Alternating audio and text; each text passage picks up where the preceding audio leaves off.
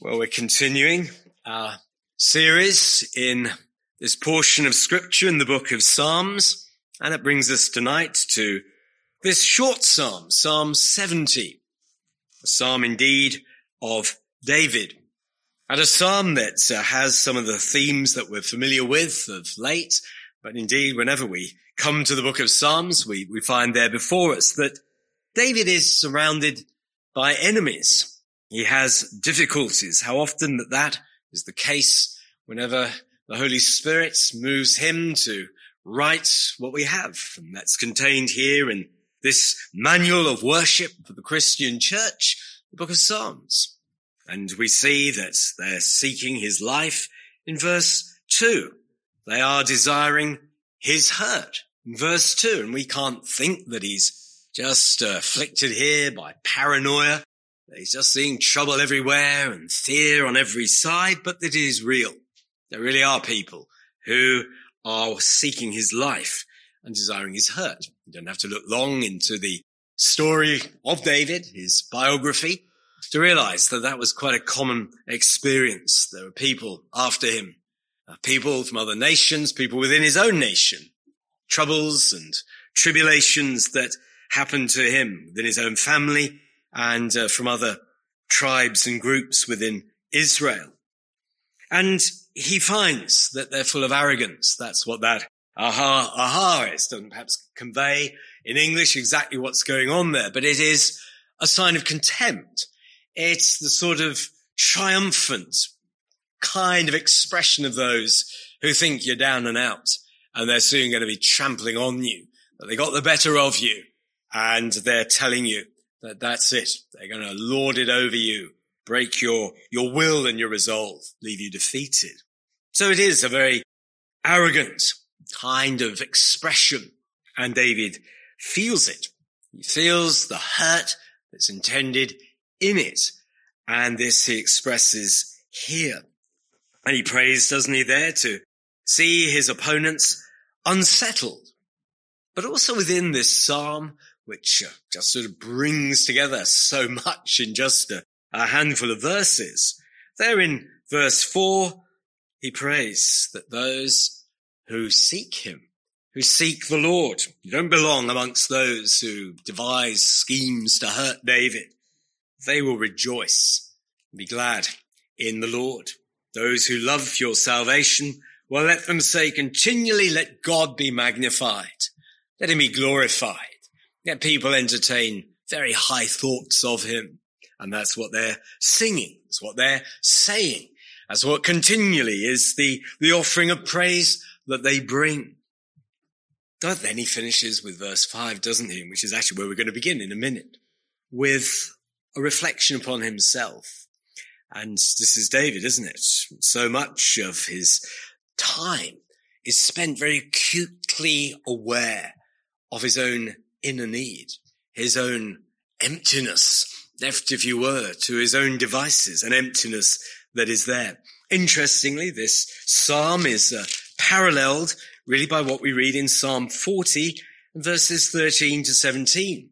If at your leisure sometime you care to look over that, you will see that very, very similar, that there in Psalm 40 in a bigger setting with other themes of praise and indeed anticipations of the Lord Jesus Christ and his coming. So there at the end of it is basically Psalm 70. Psalm 70 is a kind of shorter version of that.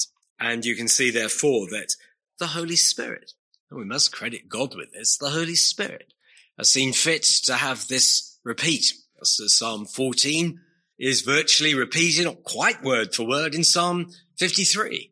But the Holy Spirit sees fit that certain lessons and certain experiences of this choice saint should be there before us more than once. So I said we're starting with verse 5, starting at the end. And my first heading is self-reflection. Self-reflection. This is what we find David doing here. But I am poor and needy. Make haste to me, O God. You are my help, my deliverer. O Lord, do not delay. And that is expressed Again, in Psalm 40, as mentioned, verses 16 and 17, verse 17 particularly, but I am poor and needy, yet the Lord thinks upon me. You are my help, my deliverer. Do not delay, O my God. That same theme, that same thought, and that urgency with which he prays. And there is self-reflection there, isn't there? That is his estimate of himself. Great king, a man of considerable spiritual experience and accomplishment. And yet he pauses and looks at himself, declares of himself, I'm poor and needy. He might have armies at his disposal, servants and a retinue. He might have frequent communication with God, God showing him the future for him and his family, and that from him, from his seed, should come the very Messiah that the people of that day were eagerly awaiting for. And yet he can say of himself, poor and needy. And people fill in their application forms or whatever else, and you're meant to put your strengths and your weaknesses, and people often think, well, what am I going to put my weaknesses there? Well, David would have plenty to say, I'm sure. Advisor would say, no, don't put all that down on there. They won't employ you with that. But he would say, I'm sure I insist, no, that's me. I am poor and needy, poor in spirit and needy. I'm needing help. I'm needing the help of God. I need his help and I need his deliverance. Whatever I already have received from him, whatever benefits I have been given by him, whatever knowledge I have of him, whatever wisdom that I've acquired in walking with him, I am very much poor and I am needy. And so there are times when perhaps we too, not all the time, but sometimes, just pause and look at who we actually are and look at ourselves very honestly and realize there that we are poor and needy. That all the saints at their best are still poor and needy. Very often we fail to actually do that. We don't want to do it. We fear what we will find if we do it. We think we'll see enough evidence there to condemn us, that it won't be enough to show that we're true Christians. And we shy away. And rather than, with God's help, looking and examining ourselves and undergoing a little self-reflection, we shy away from it and fear too much the conclusion that we might reach. And so many of us fighting battles within. Sometimes we're barely aware of the battles that are going on in there, but they're going on in there. And it accounts for the fact that we may lack assurance, that we may lack even an insight as to what is going on within our soul. And we can be strangers to ourselves. We wonder, well, why did I feel that? Why did I say that? What was happening there in me that I felt that I felt that fear, that something happened. I felt angry at that point. What was happening? And we are wise to pause and to come before God and to ask for some insight and to do it with a consciousness that it might be difficult what we're going to find, that it might expose some poverty, some need within. Because sin indwells us all. We read Romans chapter 7, that portion, on into chapter 8 a moment ago. Sin indwells us all. And Paul is at great lengths to say that, isn't he? That's what we read in Romans 7, as we read on from verse 14, and we read it again into verse 20. He is looking at who he is in his own native resources. He's contrasting the law, which upholds such standards of goodness, righteousness, and he has exempted the law from any fault, as it were, in uncovering his sin.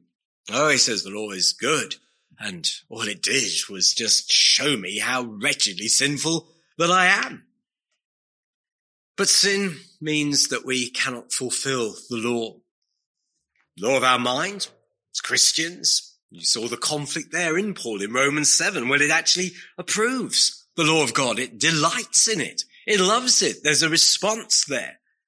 But if you just then looked at what we have within ourselves to be able to rise to the challenge of what we should be, well, it's defeat, it's sadness, and it's being dragged down, it's trying to practice good things but ending up not practicing those things, saying the same wrong things, feeling the same wrong things.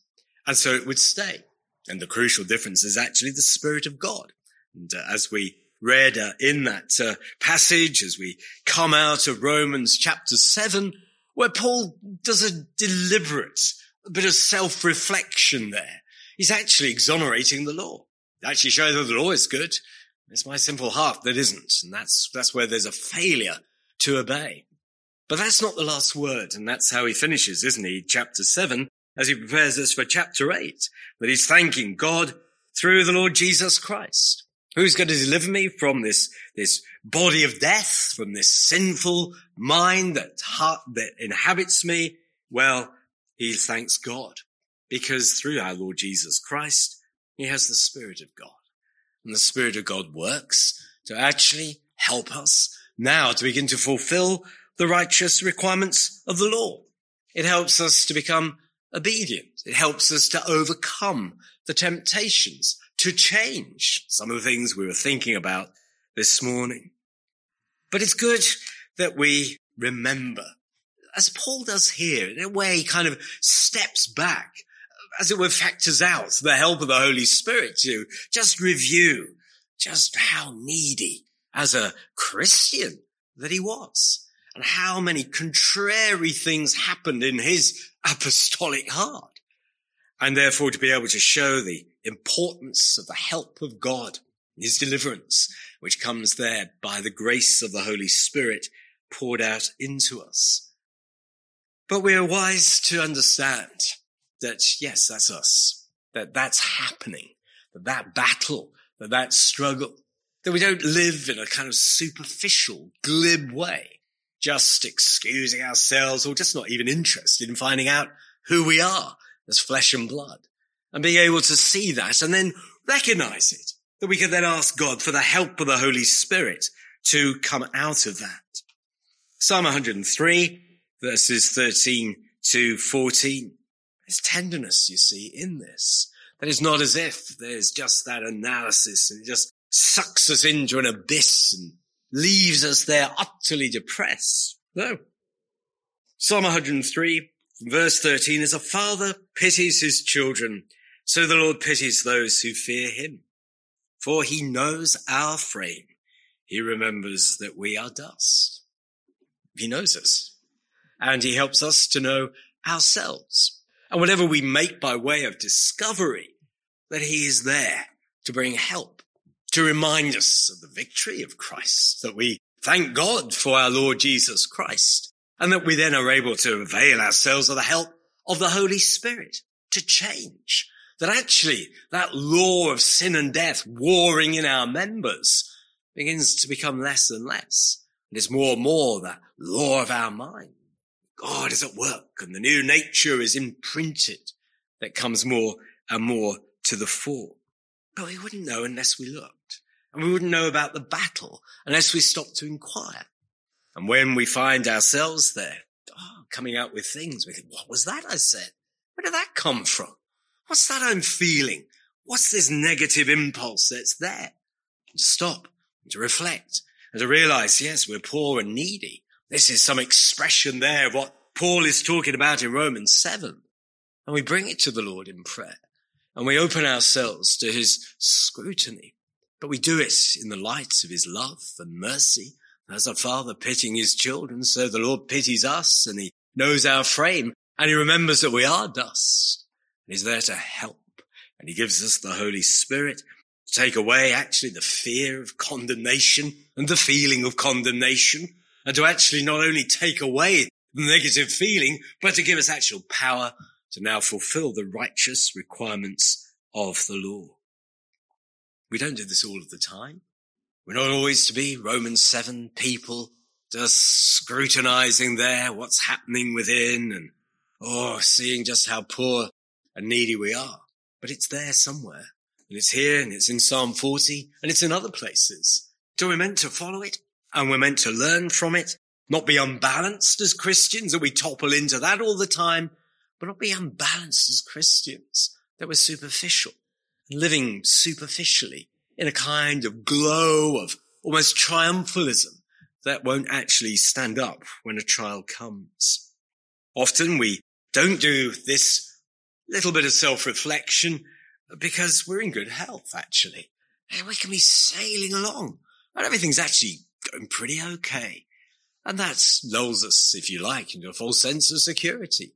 And we can reliably inform you the Lord will soon throw the proverbial spanner in the works. There'll be something that will happen and the wheels come off and we're beginning to have to look and ask ourselves some things. A little bit like Jonah Bear with his gourd suddenly withered. There he is, fuming with anger. And God speaks to him, begins to unlock his heart and show him this irrationality that he's so wound up about this when he should have been feeling much more strongly about the Lord's compassion for Nineveh and been actually very happy about that, except that he wasn't. There was something wrong. And the prophet needed God's scrutiny and interrogation of him, putting it in those terms. Yeah, sometimes we are just moving along happily. The gourd is growing and shading us from the heat of the sun. Some happy providences have come. Well, we thank God for all happy providences.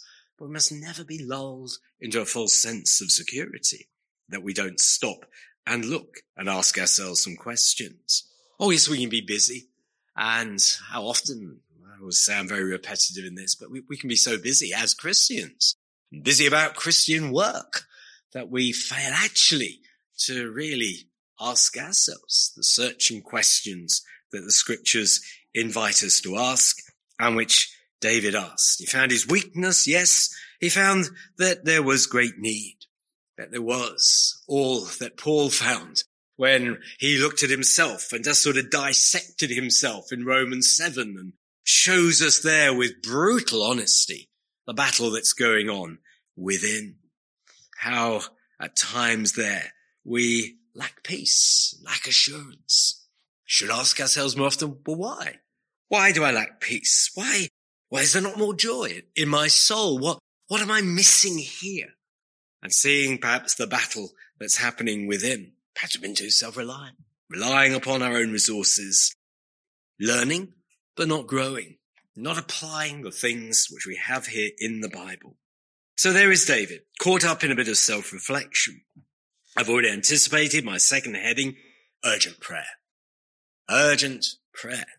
This isn't something there just to sort of gravitate downwards. It's not a kind of whirlpool. We just get sucked in and go down with it. I think at times people are too quick to get out of Romans 7. They're too eager to sort of land upon Romans 8 and with a sigh of relief leave behind this struggle that Paul talks about there. But it's there for the good reason that that's the reality of the Christian life.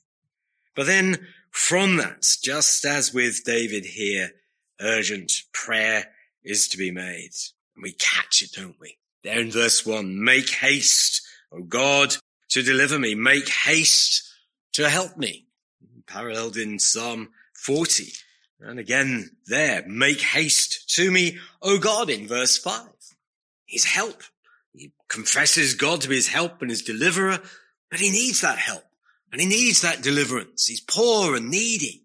And so it sets him about urgent prayer. Because that's what it should do. We're spiritually minded people.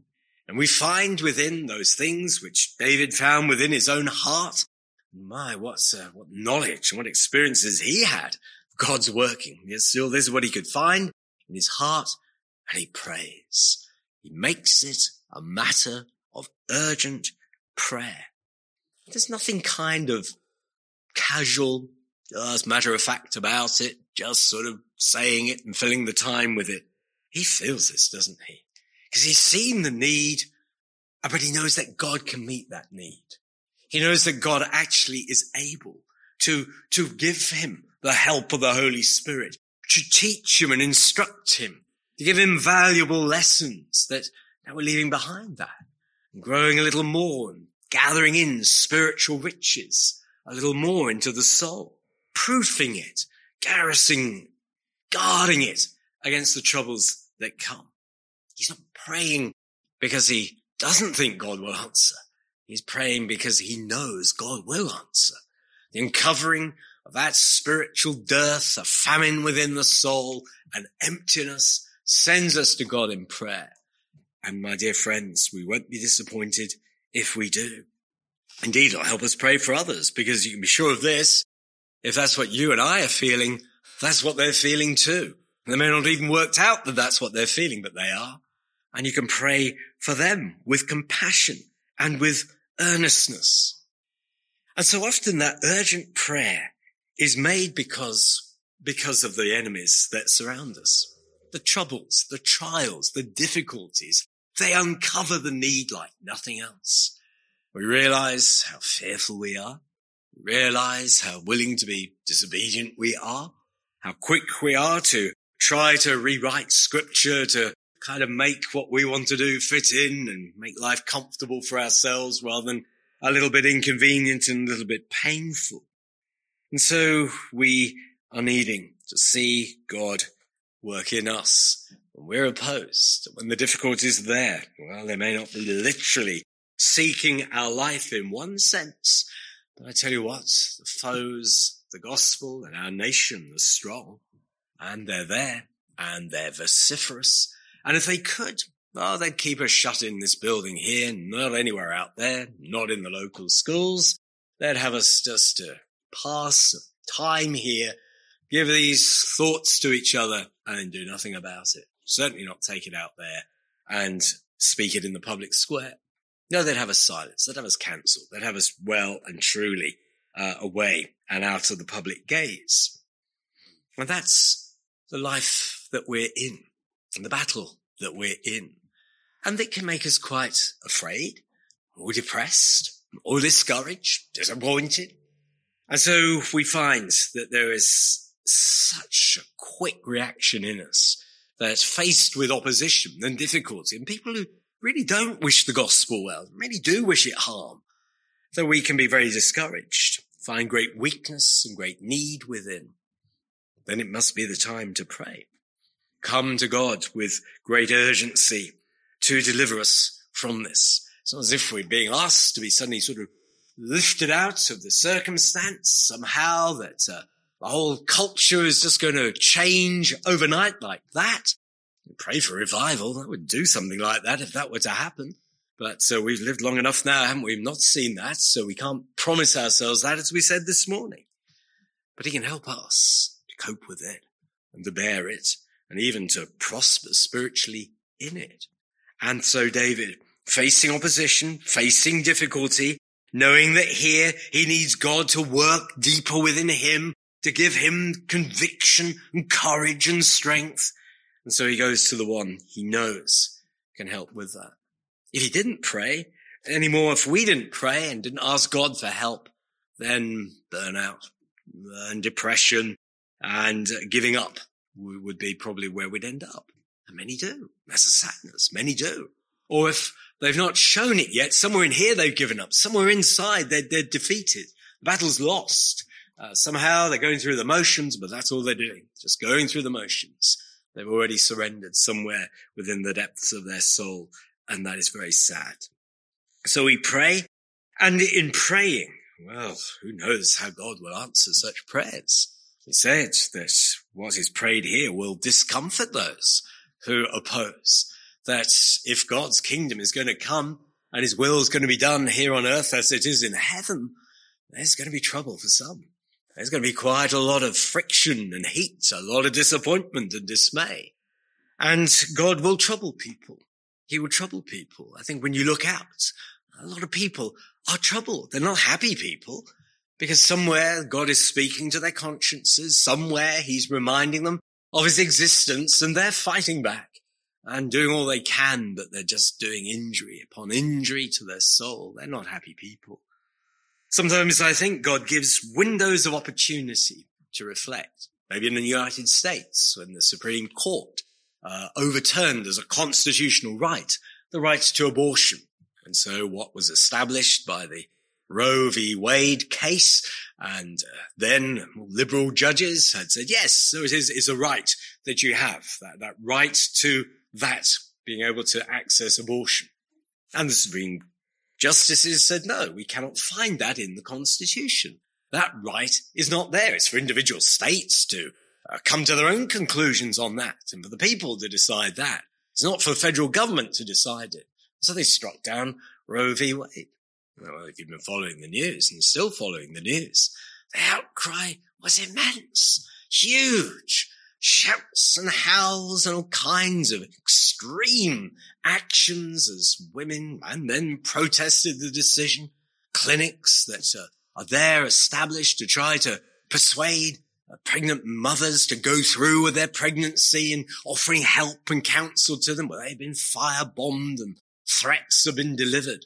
Huge, immense, the response. And Joe Biden, the president of America there, at least on better days, that he himself has spoken out against the Supreme Court, which is quite a thing to do, and quite an overturning of the Constitution of America for the president to actually speak against the Supreme Court, and to threaten it and to promise we're going to overturn all of this. So the hue and the cry. Oh, we wonder, because it's just uncovered, hasn't it, there, the howling rage of sin. That this, reserve this, our hedonistic lifestyle, our promiscuity, this which was the kind of backstop, the guarantee, this freedom to, well, just be sexually promiscuous. We must have it. And the anger and the fear and everything that's uncovered. It was a moment, wasn't it, really, to stop and think, for these people to ask themselves, what's happening with us? Why is the killing of an unborn child producing this reaction in us rather than one thinking, that's true. This is a wrong thing that we're doing. How come that we've allowed it for so long? And, well, we wait to see, don't we, what the result there will be. But urgent prayer for ourselves, urgent prayer for this culture, that God would come. And it might mean the unsettling of people. It might mean, you see, the howls of rage and the protests and all the shouting and the hullabaloo. But all it shows us is their sinful heart. No Spirit of God helping them there. No other pushback from within of a new nature to kind of get them right side. But just pure irrationality, pure hatred, violence, and all that is ugly. So we pray. We pray for ourselves, but it may mean that the furniture gets moved around a bit in our culture and that people who are there as forerunners and proponents of these things may find that their life is a little difficult and they're getting some interruptions in normal process from heaven. Finally, though, a prayer for spiritual joy. That's my third heading, a prayer for spiritual joy. We've seen this a few times of late. And in the Psalms, having dealt with some pretty heavy themes, having looked at some real enmity that David himself was facing. But then his thoughts turn.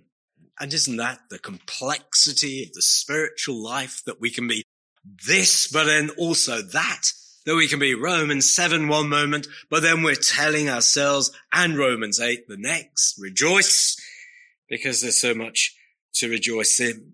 And David's prayer is that those who seek not David's harm, but who stand with him and who love the God that David loves, that they would rejoice and be glad in you, that they wouldn't be depressed and discouraged and low and just live in a kind of permanent state of this, but that there'll be real gladness of heart that they'd have, that there'll be a brightness for them, that in their own soul, the cry, let God be magnified, salvation of God that we have in Christ. So we're saying it continually, Lord's Day by Lord's Day, service by service. Why, indeed, in our own devotions, day by day, let God be magnified. Let him be larger and larger in our esteem. Let it be unbounded and unconfined, our joy in him. Let's see more and more of his majesty. Not just us, but let it be seen everywhere. those who seek the hurt of the church, those who devise evil, those aha, aha sayers. Well, let them say too, that God be magnified. Let him be exalted there. Let him be loved and honored and obeyed and cherished. And so he prays that the church will rejoice, that we will be glad in him. Well, that's what we seek to do, isn't it? Sing our hymns of praise. Our praise. We have other themes as well in our hymns. They came in a little bit in some of the hymns we sang this evening. Poverty, our prayers and our weak and faint desires. Yes, that's all part of it too. What a varied, what a diverse life that we have as Christians. But there we are, we're singing. And so we should, because that singing is actually a sign of confidence that we have in God. Let him be exalted. Let him be magnified. Not saying it there because, well, it's just something to cheer ourselves up with, but because it's true. Because he will be magnified, actually. One day the whole world will see him. Those who hated him will really be confounded. And we're singing now as a sign of confidence in him and everything that he has told us about himself. And we say, yes, we know him, and we think he's worth singing about. We think he's worth coming to and worshipping. That's what worship is, isn't it? It's a designation of worthship, that somebody is worthy of our praises and our adoration, of our consecrating our time to him. That's also an encouragement to each other. That's what we're doing, singing hymns and psalms and spiritual songs. We're exhorting each other in that. Saying, this is the God that I'm magnifying. You magnify him with me. And well, our singing may not perhaps be that which would be a choir of the year or something there. I say that there rather kindly.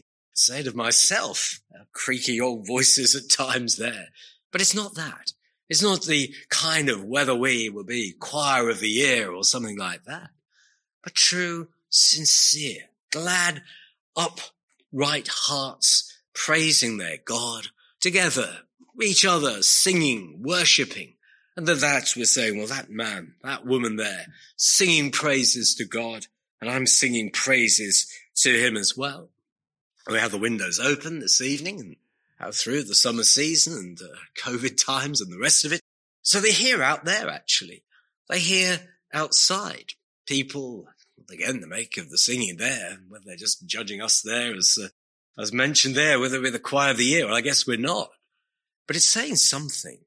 It's saying that we think it's worth coming, worth singing, worth praising this God, that we're alive because we believe he's alive. There's a church here, a community of worshipping people, however small we might be, but we're here and we haven't gone away.